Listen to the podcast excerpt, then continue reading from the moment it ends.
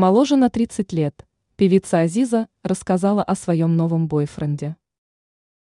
59-летняя российская артистка недавно удивила поклонников подробностями своей личной жизни. Как известно, в прошлом году представительница шоу-бизнеса впервые вышла замуж.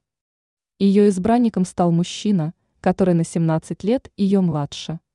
Он приехал к ней из Италии.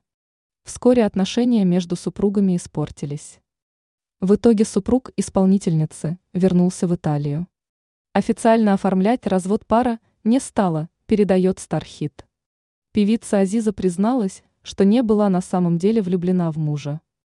Она пояснила, что ей льстили ухаживания от молодого и интеллигентного мужчины. Также звезда эстрады призналась, что сейчас находится в новых отношениях. Новый бойфренд также моложе ее.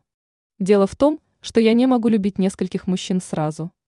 У меня есть человек, который не из Италии. У нас с ним разница 30 лет, завела артистка в рамках программы «Прямой эфир».